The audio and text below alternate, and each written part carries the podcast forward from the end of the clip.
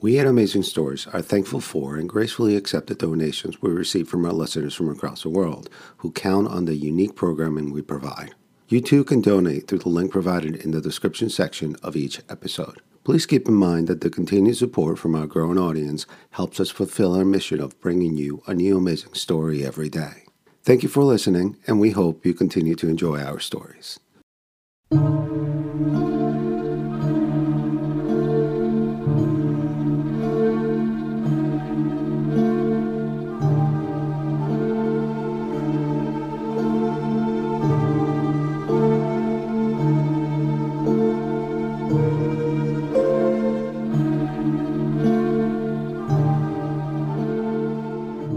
They came by night, came in their dark cars with their spotlights and their guns and their axes and pikes, came from the blackness with a great sound of motors, the long white arms of their spotlights snapping around the boulevard corner and clutching out at Cimarron Street.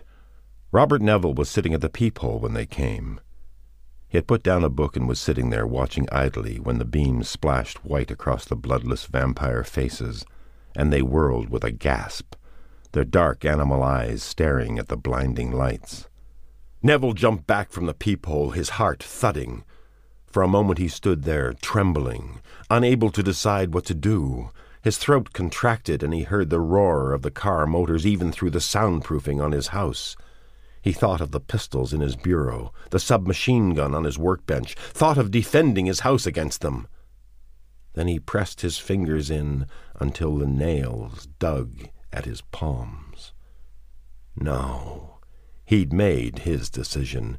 He worked it out carefully through the past months. He would not fight. With a heavy sinking sensation in the pit of his stomach, he stepped back to the peephole and looked out. The street was a scene of rushing, violent action, illuminated by the bald glare of the spotlights. Men rushed at men, the sound of running boots covered the pavement. Then a shot rang out, echoing hollowly. More shots. Two male vampires went thrashing down onto their sides. Four men grabbed them by the arms and jerked them up, while the other two men drove the glittering lance points of their pikes into the vampires' chests. Neville's face twitched as screams filled the night. The dark suited men knew exactly what they were doing. There were about seven vampires visible, six men and a woman. The men surrounded the seven, held their flailing arms, and drove razor tipped pikes into their bodies. Blood spouted out on the dark pavement, and the vampires perished one by one. Neville felt himself shivering more and more. Is this the new society? The words flashed across his mind. He tried to believe that the men were forced into what they were doing, but shock brought terrible doubt. Did they have to do it like this, with such a black and brutal slaughtering? Why did they slay with alarm by night, when by day the vampires could be dispatched in peace? Robert Neville felt tight fists shaking at his sides. He didn't like the look of them. He didn't like the methodical butchery. They were more like gangsters than men forced into a situation. There were looks of vicious triumph on their faces, white and stark in the spotlights. Suddenly Neville felt himself shudder violently, remembering. Where was Ben Cortman? His eyes fled over the street, but he couldn't see Cortman. He pressed against the peephole and looked up and down the street. He didn't want them to get Cortman, he realized. Didn't want them to destroy Cortman like that. With a sense of inward shock he could not analyze in the rush of the moment, he realized that he felt more deeply toward the vampires than he did toward their executioners.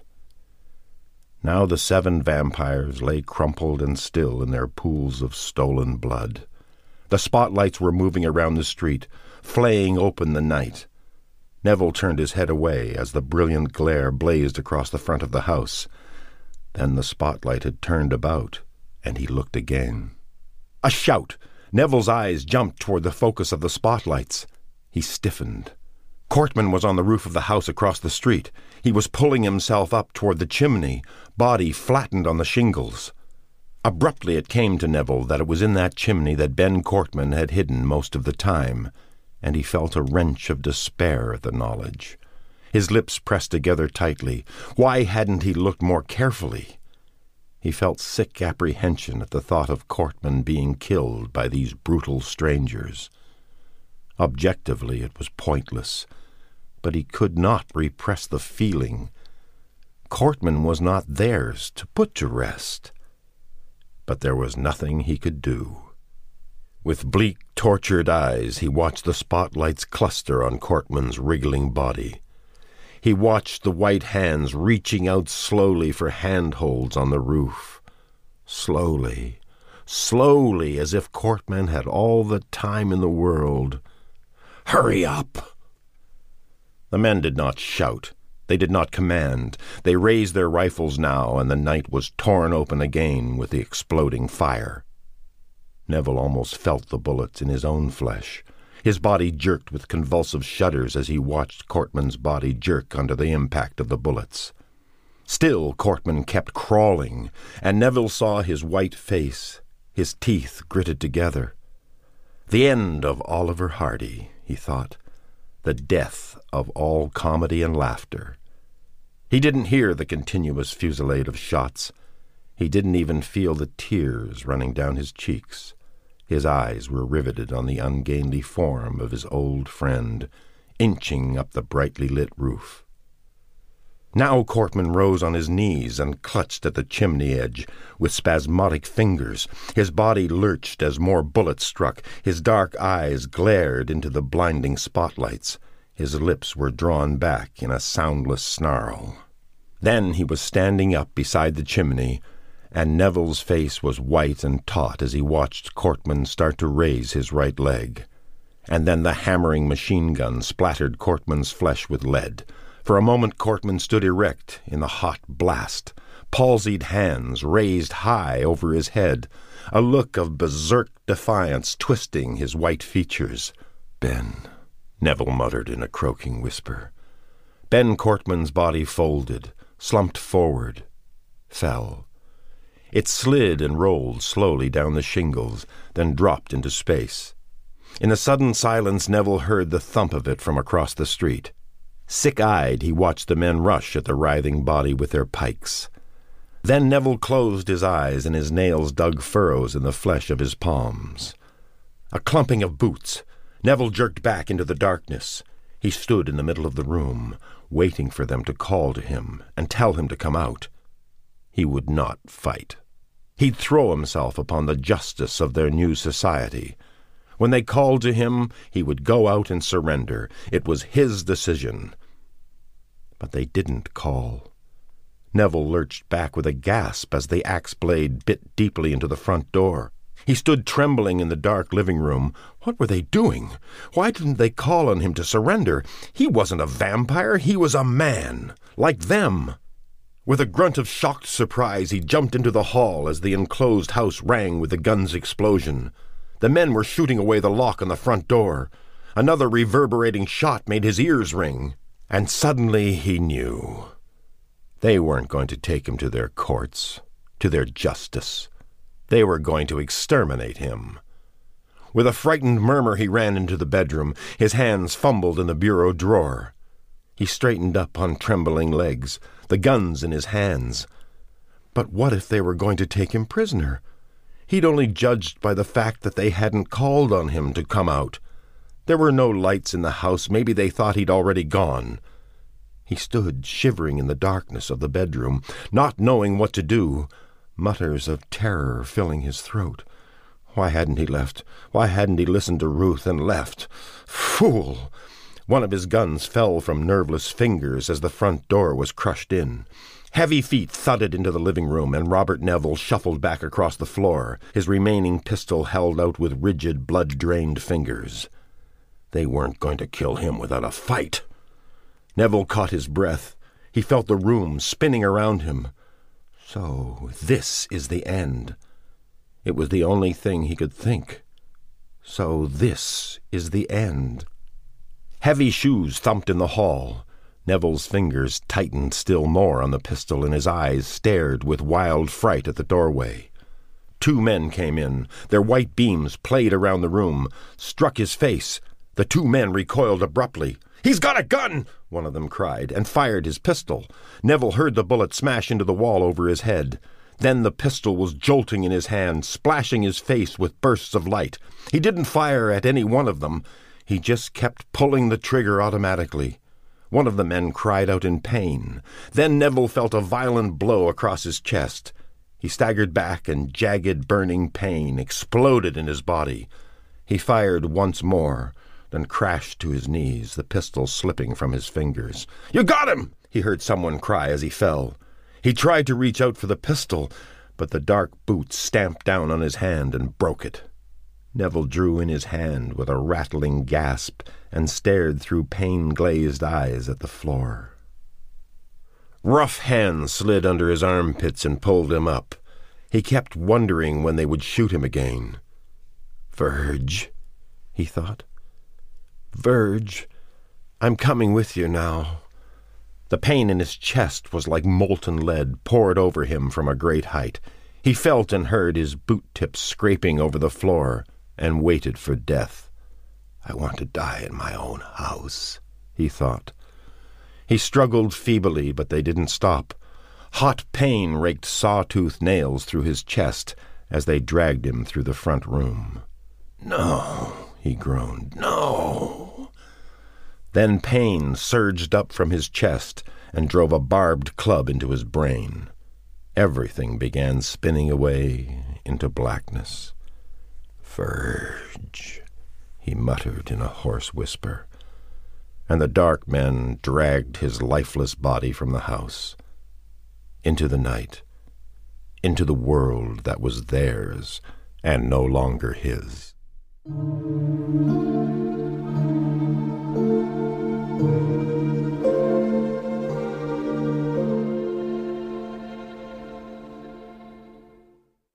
Sound. A murmured rustle in the air. Robert Neville coughed weakly, then grimaced as the pain filled his chest. The sound grew stronger, became a rumbling mixture of noises. He stared at the rough plaster ceiling for a full minute without blinking. Pain ebbed and swelled in his chest with an endless nerve clutching throb. His face remained a taut, lined mask of resistance to the pain. If he relaxed for a second, it enveloped him completely. He had to fight it.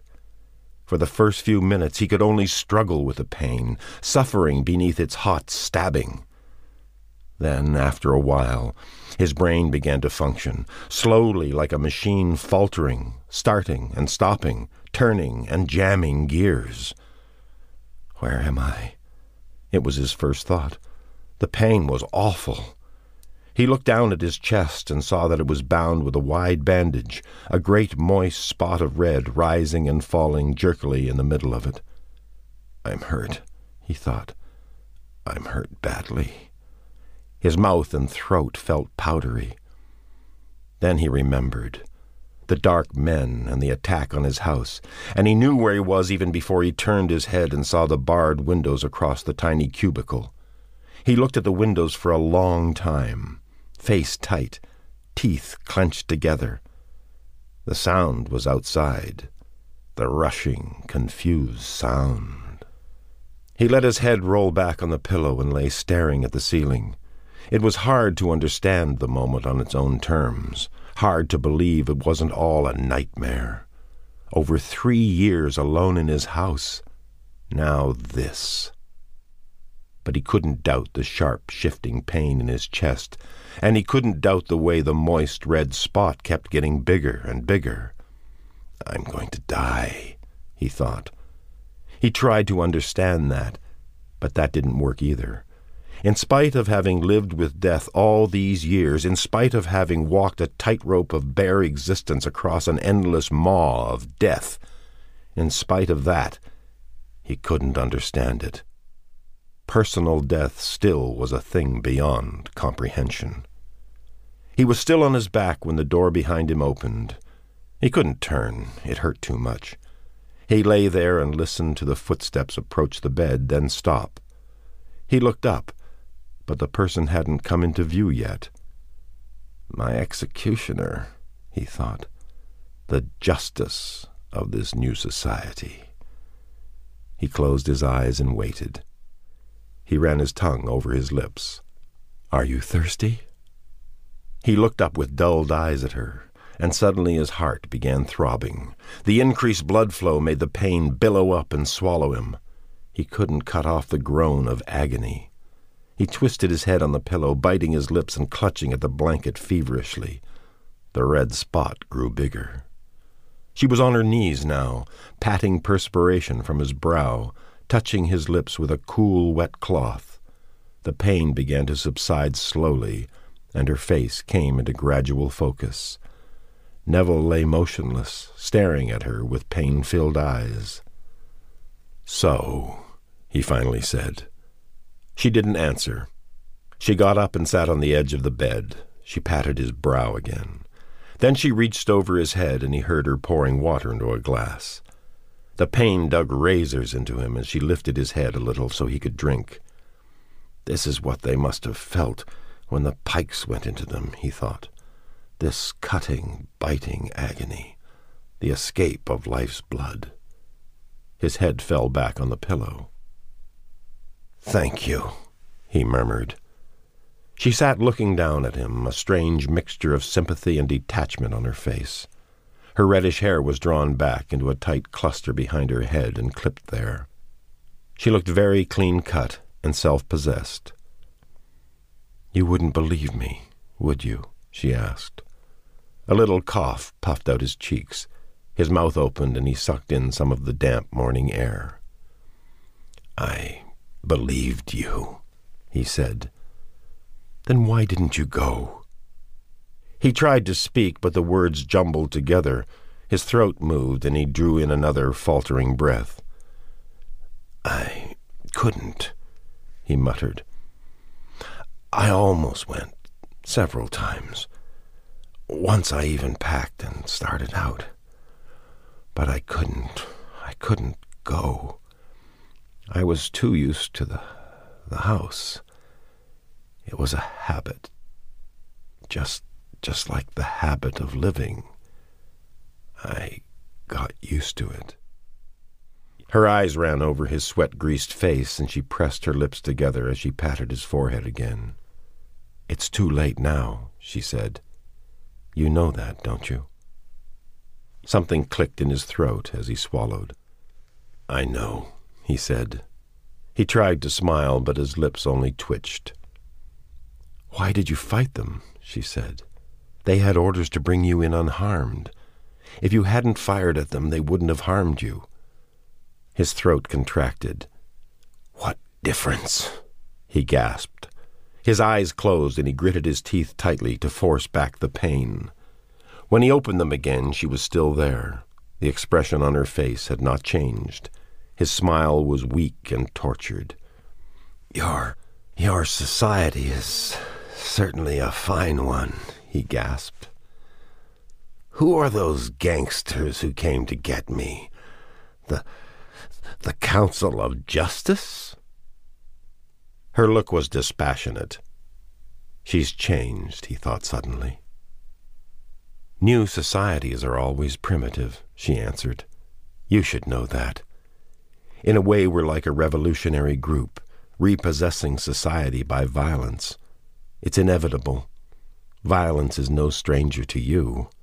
You've killed many times. Only to survive. That's exactly why we're killing, she said calmly. To survive. We can't allow the dead to exist beside the living. Their brains are impaired. They exist for only one purpose. They have to be destroyed. As one who killed the dead and the living, you know that. The swelling pain sank down and the clouds passed from his eyes. He looked up at her calm face. I hope so, he said. But did you see their faces when they they killed? His throat moved convulsively. Joy, he mumbled. Pure joy. Her smile was thin and withdrawn. She has changed, he thought. entirely. Did you ever see your face, she asked, when you killed? She patted his brow with a cloth. I saw it, remember? It was frightening. And you weren't even killing then, you were just chasing me. He closed his eyes. Why am I listening to her? he thought. She's become a brainless convert to this new violence. Maybe you did see joy on their faces, she said. It's not surprising. They're young, and they are killers. Assigned killers, legal killers. They're respected for their killing, admired for it. What can you expect from them? They're only fallible men, and men can learn to enjoy killing. That's an old story, Neville. You know that. He looked up at her. Her smile was the tight, forced smile of a woman who is trying to forego being a woman in favor of her dedication. Robert Neville, she said, the last of the old race. His face tightened. Last, he muttered, feeling the heavy sinking of utter loneliness in him. As far as we know, she said casually. You're quite unique, you know. When you're gone, there won't be anyone else like you within our particular society. He looked towards the window. Those are people outside, he said. She nodded. They're waiting. For my death? For your execution, she said. He felt himself tighten as he looked up at her. You'd better hurry, he said, without fear, with a sudden defiance in his hoarse voice. They looked at each other for a long moment, then something seemed to give in her. Her face grew blank. I knew it, she said softly. I knew you wouldn't be afraid. Impulsively, she put her hand over his. When I first heard they were ordered to your house, I was going to go there and warn you. But then I knew that if you were still there, nothing would make you go. Then I was going to try to help you escape after they brought you in. But they told me you'd been shot, and I knew that escape was impossible, too. A smile flitted over his lips. I'm glad you're not afraid, she said. You're very brave. Her voice grew soft. Robert. They were silent, and he felt her hand tighten on his. How is it you can come in here? he asked then. I'm a ranking officer in the new society, she said. His hand stirred under hers. Don't let it get. He coughed up blood. Don't let it get too brutal, too heartless. What can I. She started and stopped. She smiled at him. I'll try, she said. He couldn't go on. The pain was getting worse. It twisted and turned like a clutching animal in his body. Ruth leaned over him. Robert, she said, listen to me. They mean to execute you. Even though you're wounded, they have to. The people have been out there all night waiting. They're terrified of you, Robert. They hate you. And they want your life. She reached up quickly and unbuttoned her blouse. Reaching under her brassiere, she took out a tiny packet and pressed it into his right palm. It's all I can do, Robert, she whispered, to make it easier. I warned you. I told you to go. Her voice broke a little. You just can't fight so many, Robert. I know. The words were gagging sounds in his throat. For a moment she stood over his bed, a look of natural compassion on her face. It was all a pose, he thought, her coming in and being so official. She was afraid to be herself. I can understand that. Ruth bent over him and her cool lips pressed on his. You'll be with her soon, she murmured hastily. Then she straightened up, her lips pressed together tightly. She buttoned the two top buttons of her blouse. A moment longer she looked down at him, Then her eyes glanced at his right hand. Take them soon, she murmured, and turned away quickly. He heard her footsteps moving across the floor. Then the door was shutting, and he heard the sound of it being locked. He closed his eyes and felt warm tears pushing out from beneath the lids. Goodbye, Ruth. Goodbye, everything. Then suddenly he drew in a quick breath. Bracing himself, he pushed up to a sitting position. He refused to let himself collapse at the burning pain that exploded in his chest. Teeth grating together, he stood up on his feet. For a moment he almost fell, but catching his balance, he stumbled across the floor on vibrating legs he could hardly feel. He fell against the window and looked out. The street was filled with people. They milled and stirred in the gray light of morning, the sound of their talking like the buzzing of a million insects. He looked out over the people, his left hand gripping the bars with bloodless fingers, his eyes fever lit. Then someone saw him. For a moment there was an increased babbling of voices, a few startled cries, then sudden silence, as though a heavy blanket had fallen over their heads. They all stood looking up at him with their white faces. He stared back. And suddenly he thought, I'm the abnormal one now. Normalcy was a majority concept, the standard of many and not the standard of just one man. Abruptly that realization joined with what he saw on their faces awe, fear, shrinking horror, and he knew that they were afraid of him. To them he was some terrible scourge they had never seen, a scourge even worse than the disease they had come to live with. He was an invisible spectre who had left for evidence of his existence the bloodless bodies of their loved ones. And he understood what they felt and did not hate them.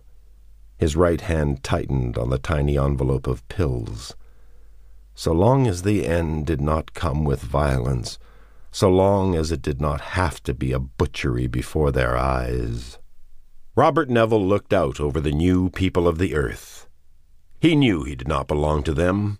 He knew that, like the vampires, he was anathema, and black terror to be destroyed. And abruptly the concept came, amusing to him even in his pain. A coughing chuckle filled his throat. He turned and leaned against the wall while he swallowed the pills. Full circle. A new terror born in death. A new superstition entering the unassailable fortress of forever. I am legend.